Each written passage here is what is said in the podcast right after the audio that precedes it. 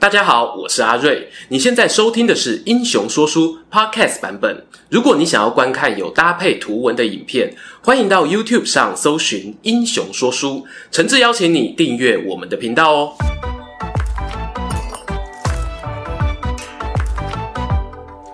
Hello，英雄说书的观众朋友，你们好，我是说书人阿瑞，替大家带来精彩的英雄故事。三国迷熟悉的英雄中啊，有两位很特别哦，其他人呢都是因为打仗厉害或者武勇过人而出名，这两位呢偏偏走一个逆向行销，他们的外号啊是常败将军，那是曹魏的夏侯惇以及东吴的诸葛瑾，而且巧了，他们的官位呢还都曾经当到大将军。夏侯惇呢，我们之前拍过专片啦。今天呢，就给大家说说诸葛瑾，来看看哦，他究竟凭什么屡战屡败，越输呢越得到老板孙权的信赖？我知道啊，各位很期待听到这个诸葛瑾辉煌的战败史，但我们先别急哦。照惯例呢，初次见面总要认识一下人家的家庭背景吧。诸葛瑾字子瑜，琅琊阳都人，但说来哦，有淡淡的哀伤。在史书上呢，名气更高的啊，其实是那个小他七岁的弟弟诸葛阿亮。认真讲呢，诸葛瑾在东吴的地位哦，也是非常高了。偏偏弟弟呢，是千古难得一见的奇才呀，硬生生啊，把他光芒给抢了过去。这对兄弟呢，一个替孙权做事，一个效力于刘备。虽然哦各为其主，但都保持着默契。见面呢，只谈公事，不论私交。这一点哦相当难得。答案是呢，这里啊来聊个他们的家族八卦吧。哎，话说在前头哦，都跟你说是八卦了，不要拿去网络上啊跟人家比战，或者抄一抄交作业报告哦，不保证真实性的哦。根据我们超译三国第一把交椅英雄说书亲友团史前文化报道啊。在吴书里面呢，有一段诸葛瑾的少年记载，上面写到哦，诸葛瑾年轻的时候啊，到洛阳求学，但不幸碰上母亲过世，决定回家守丧。等老爸续弦娶了继母后呢，对待二妈也同样恭敬有礼，在知识分子圈颇受好评。诸葛瑾的老爸是谁呢？这写在弟弟阿亮的传记里，叫做诸葛圭，担任泰山郡丞。他另外呢还有个叔叔叫诸葛玄，是豫章太守。可惜的是呢，诸葛圭哦没有等到儿子全部成年自立就过世了。然后啊又碰上曹操出兵徐州，他们家乡呢陷入战火摧残，诸葛家族哦被迫南迁。等等，问题来喽。这时候啊，诸葛瑾与诸葛亮兄弟党呢，却兵分两路逃难。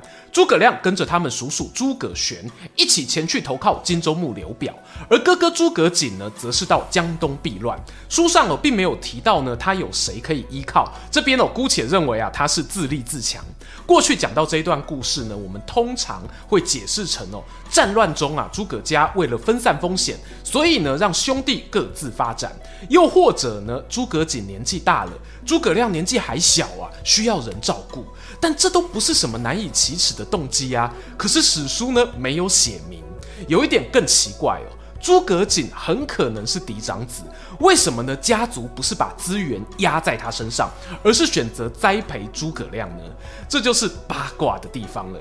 有两种哦，比较黑暗的猜测。第一点是呢，诸葛瑾的老妈原本是正妻，但过世之后，老爸诸葛圭续弦，二妈生下了诸葛亮与另一个小弟诸葛均。历史上呢，某些世家大族哦，是有因为这样更换继承人顺序的案例。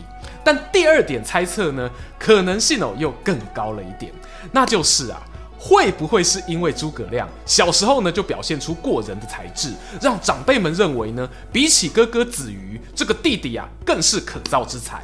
刚好呢，诸葛瑾生母已经不在，就顺水推舟，让诸葛亮得到比较多的照顾。好啦，上面的八卦哦，大家听听当做趣味啊。事实上呢，诸葛亮到荆州后，确实靠着人脉关系哦，和当地名士结成姻亲，得到不错的发展。而诸葛瑾进入江东后呢，则走一个苦干实干路线哦。《三国志》本文里呢有提到，诸葛瑾与两个同样是南下避难的年轻人成为好朋友，一个人叫做布置，后来的东吴丞相；另一个呢，则是严峻。不过啊，当年三人呢，其实呢都还是哦，打开人力银行履历啊，苦苦等候企业 offer 的状态，也算是老天爷赏饭吃哦。幸好他们三位中呢，严俊有一条珍贵的人脉，他来自彭城，和著名的江东二张之一张昭是同乡，靠着前辈的推荐，他顺利进入孙家军体系工作，而布置诸葛瑾呢，也都陆续成为东吴帮的一员。那时哦，差不多是公元两百年，孙策过世，孙权接班的时刻。话说诸葛瑾呢，最初啊是以文官的身份被任用，担任孙权帐下长史，后来呢转任中司马。但大家也知道啊。东吴这间新创公司哦，很多时候呢都是一个人当两个人用啊。能够处理公文之余呢，最好也要懂一点行军打仗。所以你会看见张昭可以带兵，鲁肃也可以带兵。最经典的呢，当然还是周瑜哦，后勤补给加冲锋陷阵，他一个人全包了。在这样的风气之下，诸葛瑾呢会被推上战场，好像也不是那么让人意外。没错，接下来呢就是大家期待的常败将军败战史。丑话说在前头啊，诸葛瑾生涯战绩呢是真的不太出色，这没有什么好辩解的。在他本人列传中被记载，首次参战是公元二一九年，关羽威震华夏，东吴背刺荆州，是以支援的身份呢重讨关羽，获胜后啊封宜城亭侯。不久吕蒙过世，诸葛瑾哦有机会独当一面，以睢南将军的身份接班成为南郡太守，驻兵公安。时间来到公元二二二年，曹丕发兵南征，诸葛瑾负责的荆州战区啊，首当其冲。重要据点江陵城呢，当时不巧爆发瘟疫，能作战的士兵啊，只剩下堪堪五千人。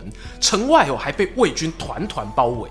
诸葛瑾要如何面对这样危急的战况呢？史书形容啊，他个性宏缓，慢条斯理的呢，召开军事会议，拟定守城计划，但没有主动出击哦。仿佛呢，在等待敌军知难而退。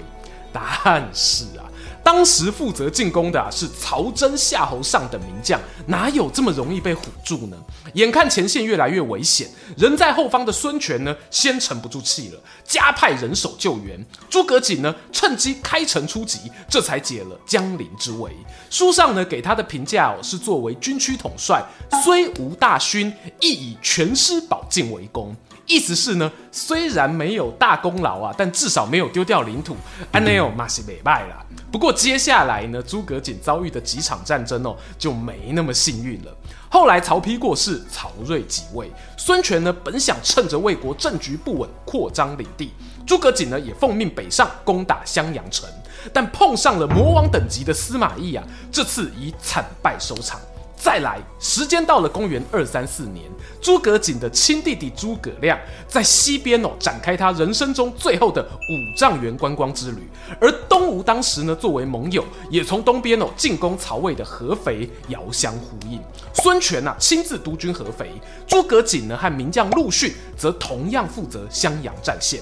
当时呢合肥主力啊不敌魏军，先退兵，襄阳这边呢陷入了孤掌难鸣的窘境。诸葛瑾哦，知道该撤退了，但是敌人也知道啊，就等你向后转，我就从屁股追上去。这下怎么办呢？陆逊啊，安慰诸葛瑾：莫急，莫慌，莫害怕。你去后方安排士兵撤退到船上，我带兵哦，对襄阳进行佯攻，吓唬敌人。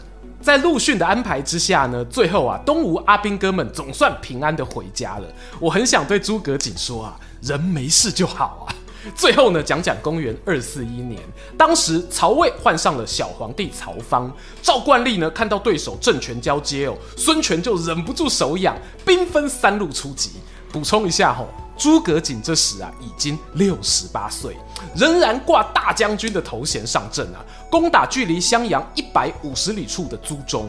很遗憾的是呢，这一场战争哦，仍旧以失败收场，记录在呢《魏书齐王记》里头。同一年呢，诸葛瑾啊就与世长辞了。哇，看到这里有、哦、观众肯定会想，人家厉害的君主都是将军好用，一直用，啊，你孙权怎么是将军打败仗一直不换，还放他在场上炸分呢？会有这个结果啊，是有原因的。这就要聊聊呢，诸葛瑾的过人之处。前头讲到，诸葛瑾加入东吴后啊，主要的老板就是孙权。而孙权这个人呢，由于少年接班，哥哥孙策哦能力又非常出色，导致呢他有许多内心挣扎。当部属臣子对他提出谏言的时候啊，很容易想东想西啊，觉得大家是不是哦会拿我去跟死去的哥哥比较？这个状况呢越老越严重，甚至呢情绪一来啊就会乱砍大臣。而我们诸葛瑾呢，恰恰便是那少数有办法跟孙权沟通的人。在他列传中提到哦，诸葛瑾呢，如果有话想对孙权说，不会直接讲重点，而是呢先抛个风向球，指东打西的概念。当他观察风向，发现呢老板哦好像不怎么排斥我的说法，才会切入主题。但大部分的时候，孙权的内心呢都是很敏感，所以诸葛瑾呢就会继续迂回前进，用说故事啦、讲预言啦等等手段，让孙权自己豁然开朗，接受臣子的谏言。你们哦，不要笑子瑜操俗啦。从另一个角度看呢，像他这样循循善诱，设计各种情境故事去说服老板，其实超级超级累的。我敢大胆的说，如果是在现代的公司里面，有一个领导者像孙权这样，很多员工呢会做两种选择。第一种哦，不怕被 fire 的，就有话直说，做自己好自在嘛，反正忠言逆耳啊。第二种就是呢，我还需要这一份工作养家，那就归起来，少说少错。公司是你们孙家的，又不是我的，安安稳稳做到退休哦，将来呢没我的事。诸葛瑾呢，其实啊大可以选择后者，但他没有，他还是坚持本分，该说的话就要说，只是呢说话的方式哦要仔细斟酌。举两个很经典的例子给大家。东吴有一位老将，侍奉孙家三代，名叫朱治。当年呢，也是力挺孙权接班的重臣。可是哦，后来不知道怎么了，孙权与他有了心结。史书呢没有讲原因，但诸葛瑾发现，就主动跑去问老板：“我最近啊，刚好要写信给朱治大人，你有没有话想顺便说的？我就一起写在信上吧。”于是呢，当着孙权的面写好一封信啊，让他过目。孙权看完哦，是又惊又喜啊。子瑜啊，怎么你知道我在想什么？你的品德就像孔门弟子颜回那样高尚，让我们老战友间的感情呢更加和谐。到底朱志跟孙权是因为什么事情闹不愉快呢？今天哦已经无从得知。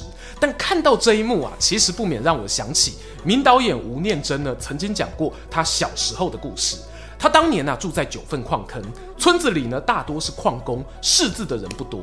有一位老学究会负责帮村民写信。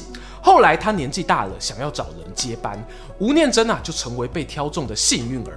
他在学习写信的过程中，得到最深刻的体会哦，那就是大人的世界里，有些事情可以说，有些事情哦必须一辈子当成秘密。可以说的事情呢，还要注意，如果字里带刺啊，务必哦要把它说得圆滑。舞蹈的那一个分享呢，让我至今啊记忆犹新。无怪哦，长辈会说。人生忧患是自始，你懂了文字语言呢，也就开始要介入人与人之间的是是非非。而诸葛瑾啊，在这应对进退的掌握，无疑是到了逍遥自在的境界。